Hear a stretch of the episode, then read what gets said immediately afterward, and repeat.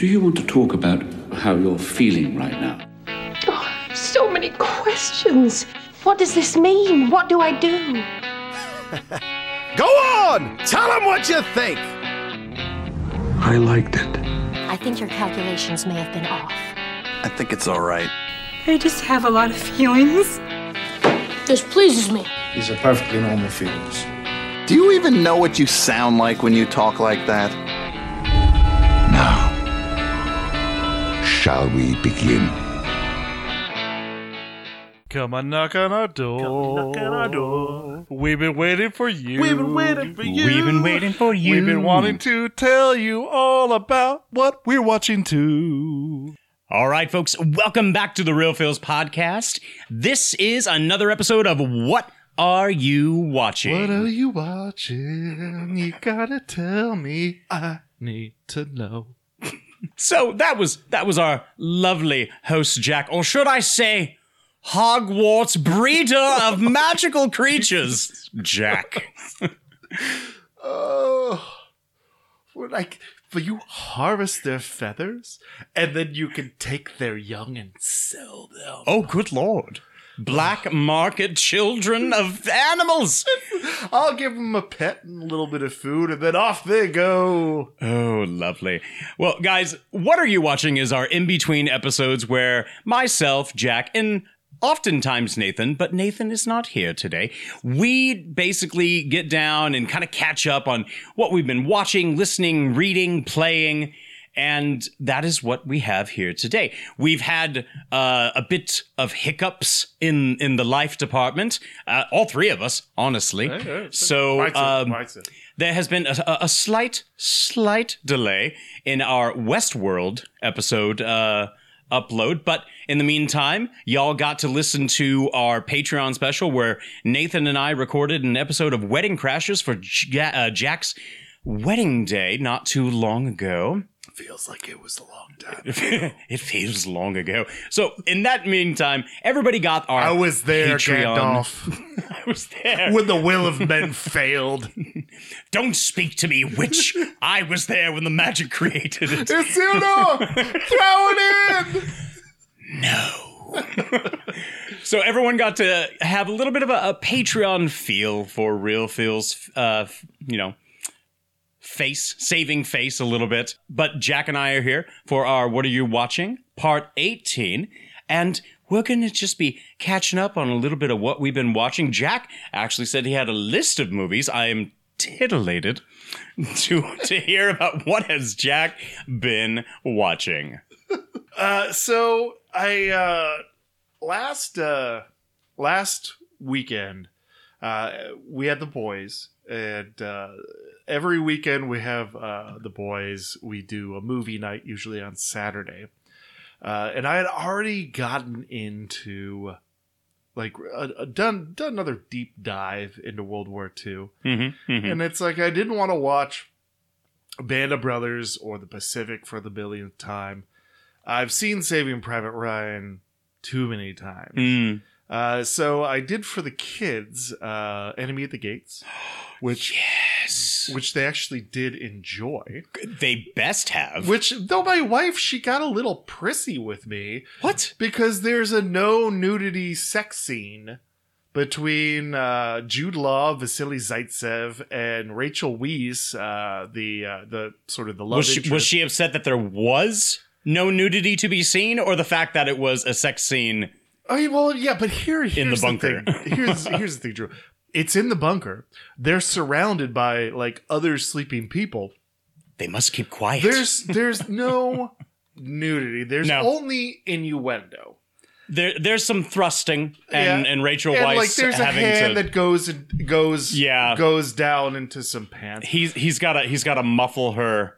Yeah, her enjoyment. But, this is a bit of a paradigm for me, because we're okay with watching people getting their brains blown out, but a hard minute of some people finding love amidst this horrible story, my wife was kind of put out about. Now, John is 13, Caleb is 10. They are both and have both learned about this in school. It's not gratuitous. It's not over the top. No. So I feel like the outrage, not outrage, but like the, I can't believe you picked this movie. That like 2 minute scene, that kind of stuck in my craw. I feel like watching When Harry Met Sally diner scene would be more inappropriate than Enemy at the Gates bunker bonk. Yeah. Yeah, it's not like it was Bob Hoskins in the background, all like, yeah, do it for the boss. Come on. But the red tape. He made an amazing Khrushchev. He was really good. So good. And actually, that brings me to the next movie that I watched that's on Amazon Prime, or at least one of my Amazon Prime subs. Not quite World War II, but The Death of Stalin. Okay. Which is a fantastic satire. It's from the guy who made The Veep and I think a couple other well-known satires, where Khrushchev is played by, hello, fellow student, Steve Buscemi. Yeah. And that. And it just has a whole... Hello, fellow communists. A whole host of wonderful, wonderful characters in that. I think my favorite is Jason Isaacs, who plays Field Marshal Zhukov. That's also a great one. Then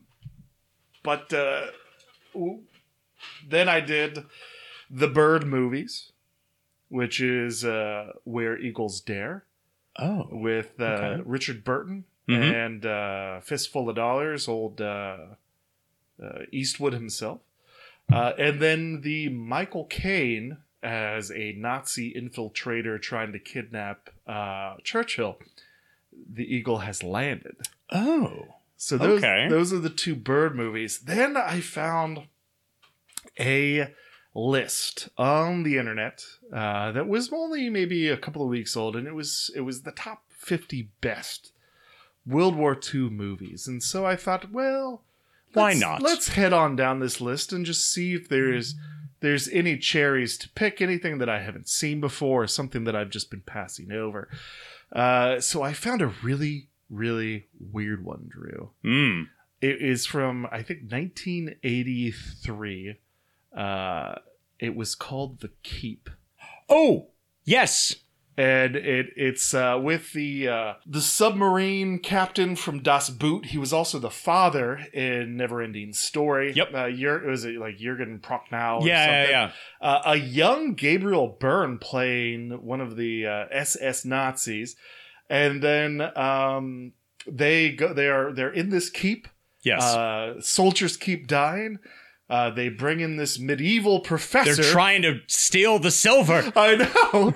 They bring in this medieval professor to try to see if they can... Ian McKellen. Ian McKellen in old face. Crippled old face, yeah. And of course he's Jewish, because they had to get him from like the waypoint before they got to the concentration camp. I can only describe it as if somebody took acid, watched a bunch of World War II documentaries, read a bunch of Lovecraft, and then had a fever dream afterwards. Okay, so we're going to take a quick pause, and I'm going to return in like 5 seconds, because I have to show something to Jack. Oh, he's going to his movie cases. Nope, he's going to the boudoir. Ooh. Is it the book version? A novel of deep horror. Okay. This is apparently like a big series. Yes. And this is like books like 6 or 8 or 12. So that's the original. That's the first one. This is why that movie makes very little sense, because like the character who comes to the keep and he's like, I've been awakened. I can feel his force. He's coming. The weird angel played by Scott Glenn. Yes. Who was the, most people would recognize him as the American submarine captain from Hunt for Red October. Is a ripped angel or something. Okay, something. So you don't know who the demon is, because he's never really named. Well, he is named, but you don't really know what he is. But you don't know what he is. There's nothing explained that like going into the keep and going past this barrier. It's like a It's like a demonic hell void beneath, and even down below, which someone had to go down because they had to bury him and set up like perimeter stones, whatever. It's all in that book. Yeah. Okay. And so it's someone would have to have read the books, then watched the movie and filled in everything in their brains to have it make sense. I mean, I still... The music is good. I liked it. Like, there were times where I was like, should I just shut this off and try to find something else? But there was something compelling about it that I had to watch it to the end. Plus, seeing a young Ian McKellen... Yeah. Made up to look old, and then he becomes young again due to the demon magic. And I can't remember how old he's. He's got to be in like his mid-40s. Yeah, but not that old. Yeah. So, but that was a real. That was a weird one. And I'm surprised it made it on the list. It was like in the 40s, but I was like, ah, fuck it. Then I watched Downfall, which is the 2005 German film that was nominated for an Oscar, and it's also the film that launched 1,000 memes. But it is the portrait of Hitler and his inner circle in the bunker in the last days of World War II. Not a feel-good movie, no. but interesting nonetheless. Then I bought something because it was their number one movie. On this list of top 50 World War II movies, and I had never heard of it in my entire life. It was a Soviet Belarusian made movie. I think it was made around 1985, and it took 7 years for them to finally, the censors to allow its release. It's called Come and See, and it's one of the most disturbing and harrowing World War II depictions of World War II I've ever seen. It's a Belarusian boy who decides he's going to join the resistance against his mother's will. And then sort of what happens after that. It doesn't have quite the, I don't want to say gore, but the visceral factor of something like Schindler's List. Mm-hmm. But there's almost a little bit more horror to it. I don't know if that's even possible, but it is. And we're talking about a Belarusian film from 1985, so we're not Saving Private Ryan with with all the special effects, but they still pull off probably one of the most compelling anti-war films I've ever seen. I've got it on DVD. I'll bring it over next time. It's probably something you'll watch once and say, well, I got that out of my system. But it's a little over 2 hours long, and by the time I finished it, I think I had watched all the credits run through, and it's like I didn't snap out of it until it went back to the title menu, and I was like, whoa. Mm. It is interesting. In fact, I looked up some information on it, and it was screened in Germany. I think in the late 80s, the late 80s, early 90s. And during the press conference, an old German man stood up and said that he was in the Wehrmacht and he was in Poland and Belarusia and those countries during World War II, and that absolute everything that they portrayed in this movie was correct. And that one of his biggest regrets is that his children would see portrayal of what he had done. Oh gosh! And so it is. It's just. It's a lot of wow. Yeah, and not in a fireworks. True, sort of way. Sort of a train wreck. Wow. Ooh. Yeah. Drew, you can go ahead and take over. I feel like we've really... No, really I like your... I like your deep dive. So most of my watches have been kind of like here and there and everywhere to kind of keep myself going. Instead of just finding like random watches, I usually keep myself busy with little movie scavenger hunts. Not only one that I've had mine for the past year. March is the last month. It is month 12. So I will have been doing this for a year now. But also our friends over at the Countdown and TV podcast, they put out different well, members of the community put out different little mini podcasts. And so usually I have a category to go and find stuff and watch stuff. So one of the categories was I believe it was a character's first movie, okay, or an actor's first film. So I went around and I found 1996's Primal Fear. And Primal Fear was Edward Norton's first movie. Now, was that with... Richard Gere. Okay. And, what's her name? That's not the one with... Laura Linney. All right. No, that's Cape Fear that I'm thinking. Oh, with Robert De Niro. Yeah. Yeah. Yeah, that's Cape Fear. But yeah, so fantastic little story about a priest getting murdered, and they have their main suspect who was an altar boy, but he's like, Richard Gere's trying to get him off on like an insanity plea or like momentary lapse of judgment, whatever, but something is just not right. And when it comes down to it, you have Edward Norton, when he's getting like super stressed, he flops into another personality. And so that's what they're trying to then pin it on. Yeah. No, I remember that. Yeah. And the twist of everything, it makes it just like, oh, this is... Because it's that one scene at the end with him in jail. And it's the one scene where he's like... And he's like, yeah. It's almost like Usual Suspects. Exactly. Like you're already in my head. Yeah, yeah. It's exactly like Usual Suspects. Already in my head with it. Okay, so another one, and I don't know why this didn't even occur to me, because I've only seen pieces of it, but I've never watched all of it. So I watched Doc Hollywood, all right? It's been probably 20 years since I've watched it. And that's fine. Have you seen Disney and Pixar's Cars, Jack? I have not. You haven't? Cool. You don't have to, because Cars is Doc Hollywood. Oh, Jesus Christ. It's the exact same story. It's the exact same story, but with cars. And instead of being a doctor and giving his time to the town, you have the guy from, now I can't even think, Lightning McQueen. Uh-huh. Lightning McQueen from Cars. Instead of putting time at the hospital, like Doc Hollywood does, he has to fix up the road that he messed up. So it's the exact same thing. Now, he crashes in a little town. He gets at everybody. He meets the local girl. He falls in love. He has a mentor there that's giving him a hard time. Now, at the end, does the mentor save the day by giving a Coca-Cola to a kid who ate too much cheese? It wasn't cheese. It wasn't cheese. Are you talking about in Cars? No, I'm talking about Doc Hollywood. No, but there is.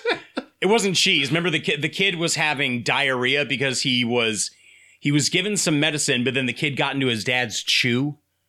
And so he had like a bad upset stomach, and Doc Hollywood was all like, we gotta get him over. We gotta cut him open. And so I was like, man, I'm pleasantly surprised, and it was enjoyable. And of course, for 80s standards, I was like, this is good. This is a good, wholesome movie. There's some boobs. And I'm like, this is 1980s PG, all right. But it was. I was pleasantly surprised with it. But halfway through, I was like, holy shit, this is Cars. This is Cars. Good job, Disney. You recycled a plot, like almost verbatim. Another one that I was pleasantly surprised with watching. And I was like, wow, I avoided this. I didn't think it was going to be good. I didn't give it such a high rating. I gave it a 3 out of 5. But Baywatch with The Rock. I'm never going to. Excuse me. That's fine. You don't have to. But the fact of like how meta it is, and they make fun of themselves. They make fun of the show. They start saying like being a lifeguard on Baywatch, it's much more than just, saving lives and swimming in the ocean. Things are exciting. What about that time that manta ray leaped out of the water, stabbed the guy in the heart, and then we had to save him. And then we have drug smuggling over here. And then this was happening. And terrorists were coming onto the beach, and there's Zac Efron as the new recruit for Baywatch. And he's like, guys, those sound like plots to a really terrible TV show. And the jokes were funny. I found that my kind of humor. So you know how they torture you know, like Islamic extremists by playing they put on Baywatch? Heavy metal, or they country music and they play it on loops. That would be the like I you would even have to go near my fingernails. Just be like, oh no, you know, that's fine. I'd give up my wife like that. Yep. No. Yep. I think hands down probably one of the two best movies that though I can say I did watch recently, and it's just kind of been on like the back burner, but I knew it was there and I knew that I would like it because it's the exact same style of humor. Peter Falk and the Cheap Detective. You know, it's been years. So it's on Tubi if you want to watch it. Isn't now that Freevee or Free? No. So Freevee is Amazon Prime's free movie channel, which used to be IMDb TV. Tubi is its own free, amazing streaming service. Just the, you know, deal with little folks, commercials. This episode brought to you today by Tubi. Bet your ass. It's an amazing free streaming service. Guys, go check out Tubi.tv.com. Tubi, what's your next rabbit hole? That's like their tagline now. It's like, Tubi, follow your rabbit hole. It's so clever. It's perfect. But it's on Tubi. I just loved it. It's Peter Falk and his best. Madeline Kahn. You can't. The casting. Dom DeLuise. It's so great. I was in heaven watching it. I was in heaven watching it. It was so, so much fun. And then I'm trying to think of another one that is kind of worth mentioning to actually go and go check it out. Let's see. I don't know if anyone would like it as much. I genuinely enjoyed it because I was actually pleasantly surprised with it. So it's one of the few Coen Brothers movies that I haven't seen, but Tom Hanks and the Lady Killers. I mean, that's not bad. It's not bad. It's not bad at all. I mean, however, it's a remake, which is still fine. However, I was getting significantly annoyed with Marlon Wayans in the movie. It's not even his... It's not his character. His character's annoying enough, and that's fine. I can kind of deal with that. But it's the excess, and it's not that like in any way, shape, or form. And you know me, I'm not a prude. But when the excessive amount of language is used, where it's not even like to a point, it's just like there. You know what I mean? Mm-hmm. It gets annoying. I think that was kind of like my first reception, which I need to go back and revisit. But that was like my first reception back in the day. When I was working at Blockbuster and I saw The Departed, I almost like couldn't enjoy it enough because like every third or fourth word was like, fuck. What's wrong with that? It just, at the time, I think it seemed like so excessive and people are all like, but they're from New York. That's how they talk. Oh, and I'm no, like, they're from Boston. It's Beantown. So either way, like, I think I need to go back and visit The Departed again, but. You do. It's a fantastic movie. I'm not saying it's bad. I just think at the time I was like, man, it's so, you know what it was? It didn't even make the movie bad. It was distracting. That's what it was. The language was distracting. I sort of view the language in The Departed as sort of a seasoning or a sauce, much like you would find in like a English gangster movie or like an English crime movie. You know, I get it. I do. I love the Departed though. Picard. I know you're not caught up. So I'm not gonna get the pilot. I've watched the pilot, and I need to get back into watching it. First season, okay. Second season got really interesting, at least from my point of view. Third season, you know, I've got a new episode tonight. Mm. And, you know, they're getting the old gang back together. I keep seeing these pictures, and I have to like scroll past them real quick, yeah. But like. Yeah, that's exciting.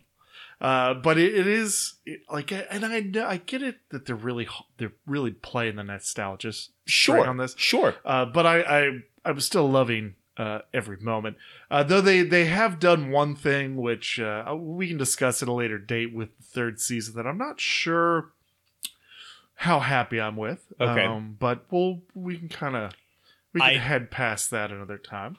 One meme I did see because it didn't really spoil anything. But it made me really happy seeing Patrick Stewart and Gates McFadden. That's it. But it showed them 20 years ago in one of the TNG films. And then it said, you know, it said like 2003. And then the picture below was them also like in a ready room or like a medical office, and it said it's 20 years later. Mm-hmm. And I was like, oh, that's just fun. And Jonathan Frakes, like I think he's been in it since the first episode. He did a cameo, I think, in the first season with Deanna Troi. He's been consistent because they also were both voices in Lower Decks as well. Yeah, aboard the Titan. Jonathan Frakes, like he's still got like that sort of like swagger, like the swagger, the smooth operator. Yeah, he can't back it up with the sexiness anymore. It's just like you said, swagger, but he's got the silver fox, not even like silver fox. It's like it's almost like a white beard. Yeah, and then I forget her name, but the gal who plays Seven of Nine. Oh, Jerry Ryan. Jerry Ryan's been in it since I think the first season. As Jerry Ryan doesn't age. She is still stunning. Yes, she is. So that's been pretty good. We have been The Last of Us. Are you caught up? I am caught up. So I've not got no stake in it. I never played the games. I'm enjoying it. I am. I'll tell you right now, it's following a lot of the games because like the places that they're showing you, it's levels that you played. Oh, I'm like sure. when they go to the mall, you fight stuff in the mall.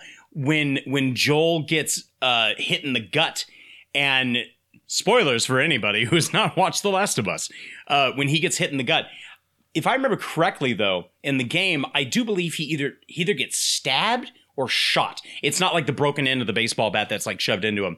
But Ellie does take him to like a house in the snow. She keeps him hidden in a room. There is the horse there as well. So from this point on, I think we're going to get where in the game you play as Ellie and she's got to like sneak around and get medical supplies and she's got to avoid the raiders who are all in this town. Everything is kind of coming to the game. Mm. It really is. And it's neat. I loved, except the ending, loved the episode with the little deaf kid. It was neat. Yeah, the ending too. And then, of course, the episode prior to that. Ron Swanson. Ron fucking Swanson, man. And then gay survivalist Ron Swanson's guy. I loved it. It was it had such heart. It did, and then really did. His partner in that, I couldn't. Like I was like, man, I couldn't place him. Like I know who this is. If you've seen the first season of HBO's White Lotus, he played the manager of the hotel. Okay, who's a recovering alcoholic and drug addict, and who goes off the rails at the end. But it was because he has a very, very English accent. Oh, okay. But of course not for this. And then he's like post-apocalyptic beard. So it took me until the end of the episode. So he's all like clean shaven and White Lotus and stuff. Oh yeah, clean shaven and fit and, you know, very, very with his accent. But their little story, and I loved how it was like the last shot when Ellie and Joel drive away, how it pans back through the open window. They really are doing a good job with just the production of this. Because I sort of thought, like, is it just going to be another Walking Dead? Because I don't really, like, I think there are 11 seasons I saw on Netflix. I made it through about 4 before I was like, okay, well, whenever this is a bit much at this point. Whenever like people snuck into the mayor's compound, I think that's the last that I was there. That was it. Yeah, I think the season where they introduced the dad from Supernatural. Oh yeah. I can't remember his name, but yeah, Deacon. Yeah, that's where I was like, this is we're done. This is getting a bit too much. But it's over now. Yeah, it's all over. Anna and I watched last night actually a movie on Netflix called We Have a Ghost, which was actually a rather charming little movie. Okay.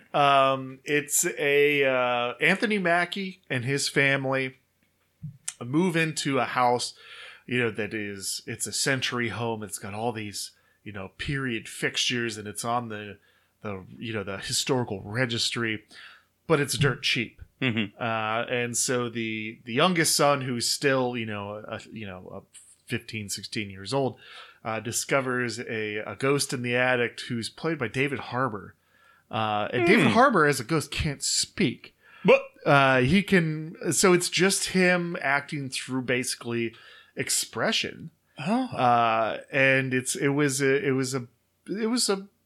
cute, sort of a beautiful, melancholy little story, okay. Because basically first they try to profit off of the presence of the ghost.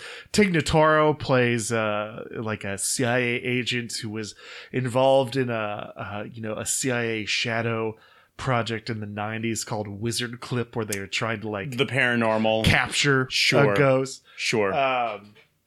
So I mean, there was some good stuff, but it is sort of a family movie. It's not okay. It's not a spooky horror movie. This weekend, I believe Perry Mason is coming out on HBO for their second season. Oh. If you haven't seen the first season, I haven't. It's not bad. It's not. Okay. It gives me those Philip Marlowe, okay, detective vibes. Even though Perry Mason's a lawyer, but he's kind of doing both. Right. Kind of little Aaron Brockovich style, sort of. Ted Lasso's coming up on the Ides of March, I think. I really need to get on that. Yeah, I do. That is something I'm looking forward to. And then as far as anything else, I've paused my R.A. Salvatore Dritz Duerden. Okay. I made it through the Crystal Shard trilogy. I did the Homeland trilogy. I did the Clear Quintet. And then I did the Legacy, which is basically when they find...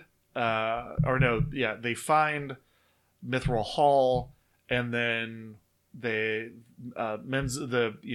the House Berna and Menzo Berenzon launch an attack and try to invade...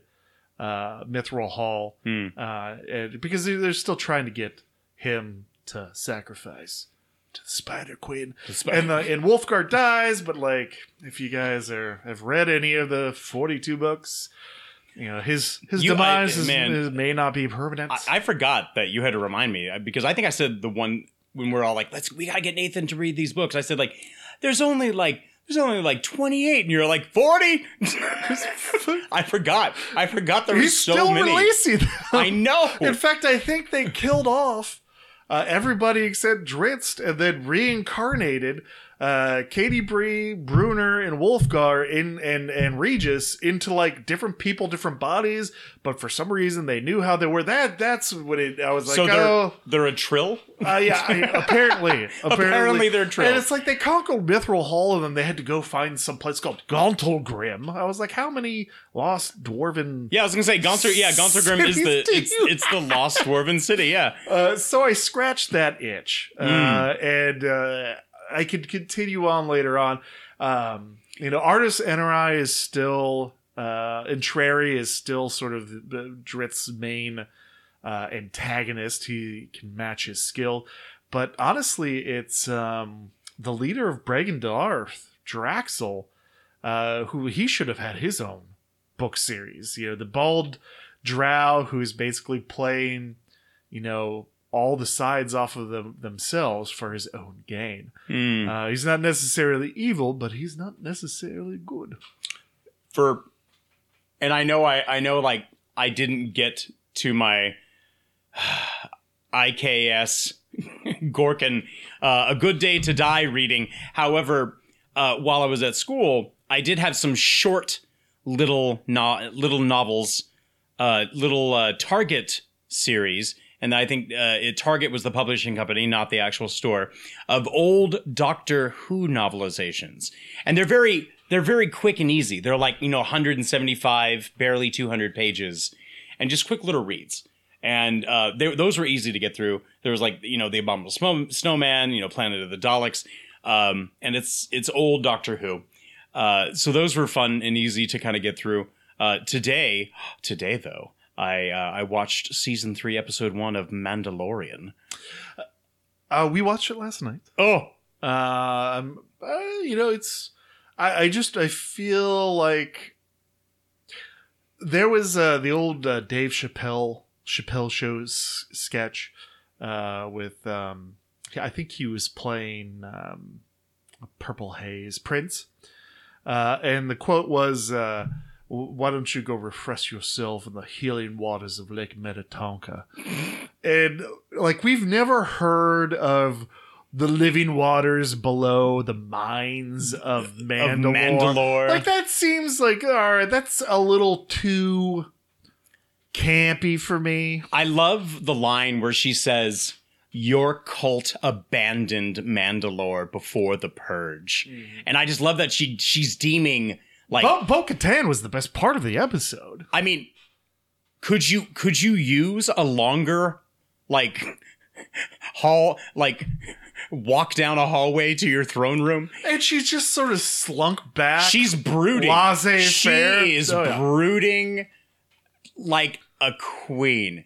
And it's so, I love, she's all like, do what you want. I really don't care. You're not going to come back here. I thought you were going to take over Mandalorian. Like, what? No, it's poison. You took my sword, you asshole. Like, well, he didn't take it, but he has it now. He won it in combat. It's legally his. And I got to say, the best part about this entire episode, it's not, again, Grogu in his own little hatch seeing, like, Cthulhu space whales on the outside of hyperspace, which was kind of neat. That was kind of neat. But it's Grogu spinning himself with the Force in the office chair. Stealing candy. And stealing candy. And then, like, I this is the best part in the entire world. I fucking love Carl Weathers in this. But I think the droids holding the cape. The cape holding droids was like, all right, Carl Weathers, like, that's high, magistrate. There's a bit brief. And then I also liked how they just sort of glossed out, like, they managed to write out Kara Dune with basically just a line, because, folks, if you don't know, Kara Dune said some rather controversial things and has some controversial politics. She's very conservative and apparently anti-woke, which I still am convinced a word only conservatives use. I just don't think that is something that is.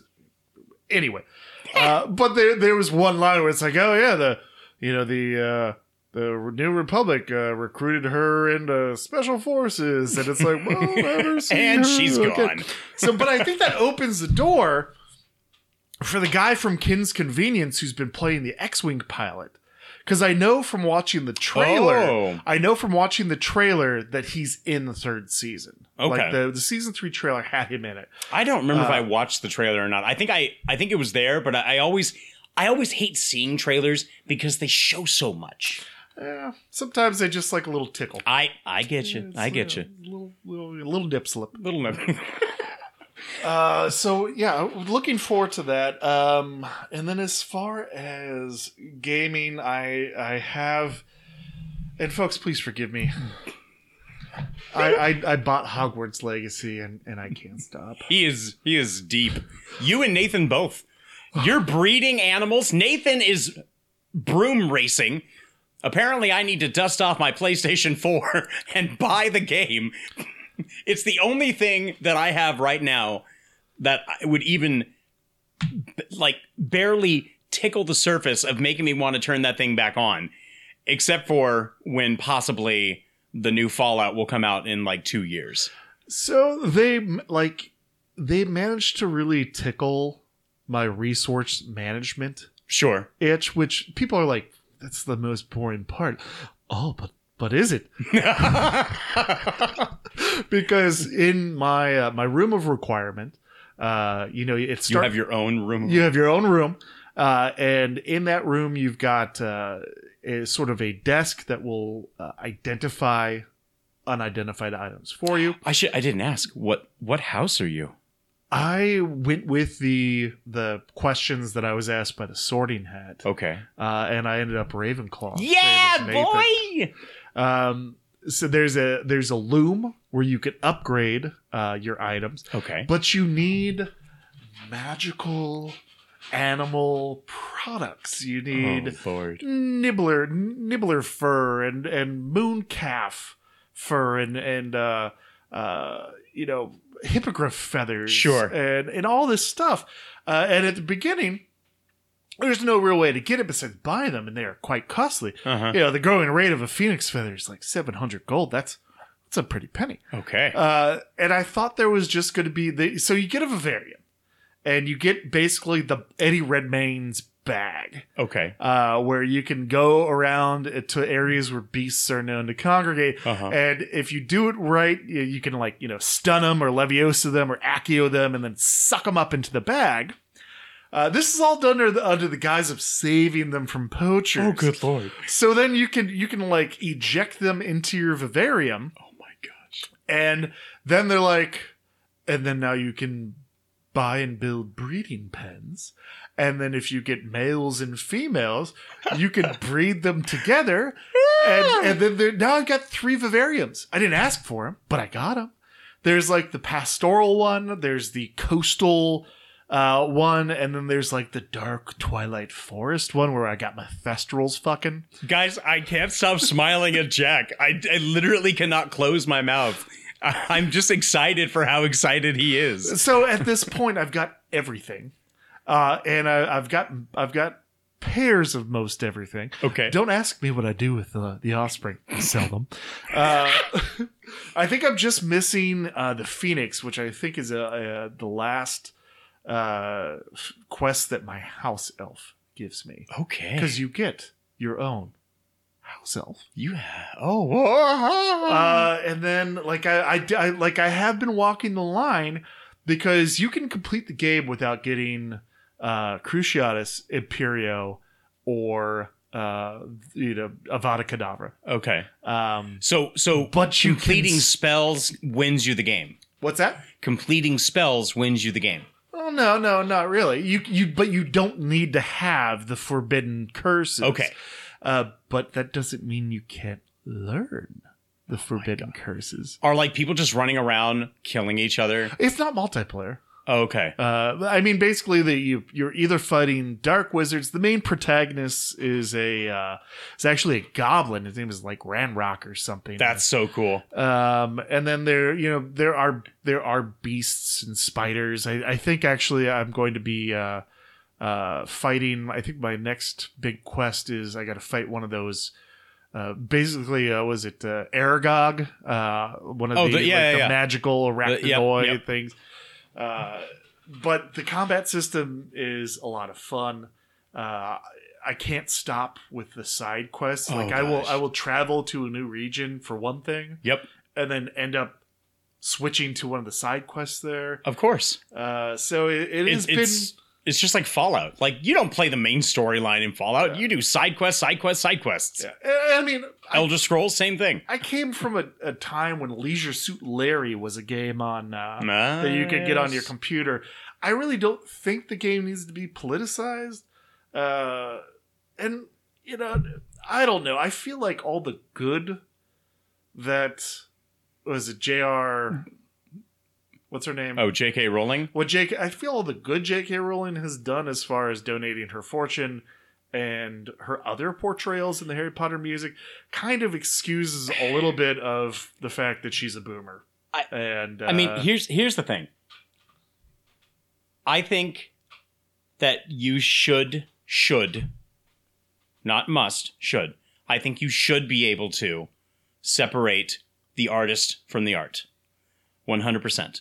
Because I can still enjoy a Kevin Spacey movie without liking Kevin Spacey. People can still listen and greatly enjoy Michael Jackson music without. I love whatever Pink the Floyd history and Roger Waters is in a lot of hot water right now for his views on the Ukrainian war. So I mean, we all know if you asked any of your students what sort of cataloging system is in the library, their answer would be the Dewey Decimal System. Mr. Dewey, who came up with the system, his career ended in disgrace because he would only hire other female librarians that he would make sure that was pretty and wouldn't stop groping him. So he was eventually fired and... that's lovely. Yeah. So, but everyone's like, oh, the Dewey Decimal System. Oh, I know what that is. I was like, yeah, the sexual predator that came up with that. But nobody really comments on that. But I don't think that lives up quite to the issue here. I just want to make my magical animals fuck, and I want to use their products. There you go. To give me cool capes. I dress for the stats, not for the fashion, and you can see it. My character's name is Fig Newton. I love it. So that's I think that's about. I'm intrigued. I may get down and actually buy and dust off my PlayStation.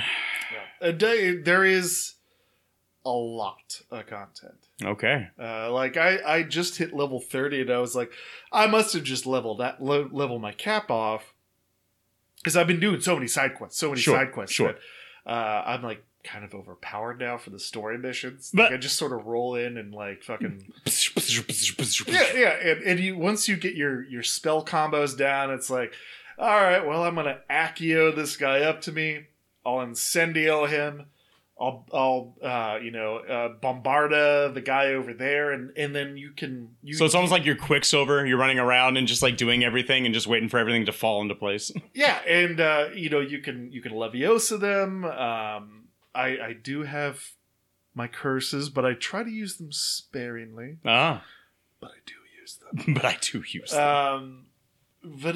I've been enjoying it. And so I looked up and I was like, what's the level cap? And it's like level 40. I was like, 10 more levels to go. Yeah. So, yeah. Well, good. Yeah. Good. I am glad. I'm glad that you're enjoying it. Nathan seems to be enjoying it as well. Well, I do believe we are going to put a fork in this. It's done. Guys, thank you for joining us for this episode of What Are You Watching? Be sure to be on the lookout for our next episode of 1973's Westworld. Westworld, party time, excellent. For Nathan's science fiction genre. If Westworld was an ice cream, it'd be pralines and dick. What? It's from Wayne's World. Oh, I was like, what? Oh, so Westworld's coming. Be sure to mark your calendars for the Golden Peas put on by Gerald of Two Peas on a Podcast. That is also coming soon. Up in May, we have Live Stream for the Cure once again with Nicholas Haskins raising money for the American Cancer Research Institute. Why did I say American? I think it's just the Cancer Research Institute. Or is it American? American. You know what, folks? It's raising money for a world without cancer. That's what we want. So, thank you for joining us. And as always, you're the realist. And the feelist. Be sure to catch us up on Facebook and Twitter, Instagram. Call the Tooch line, 661-376-0030. Ta-ta. Bye now.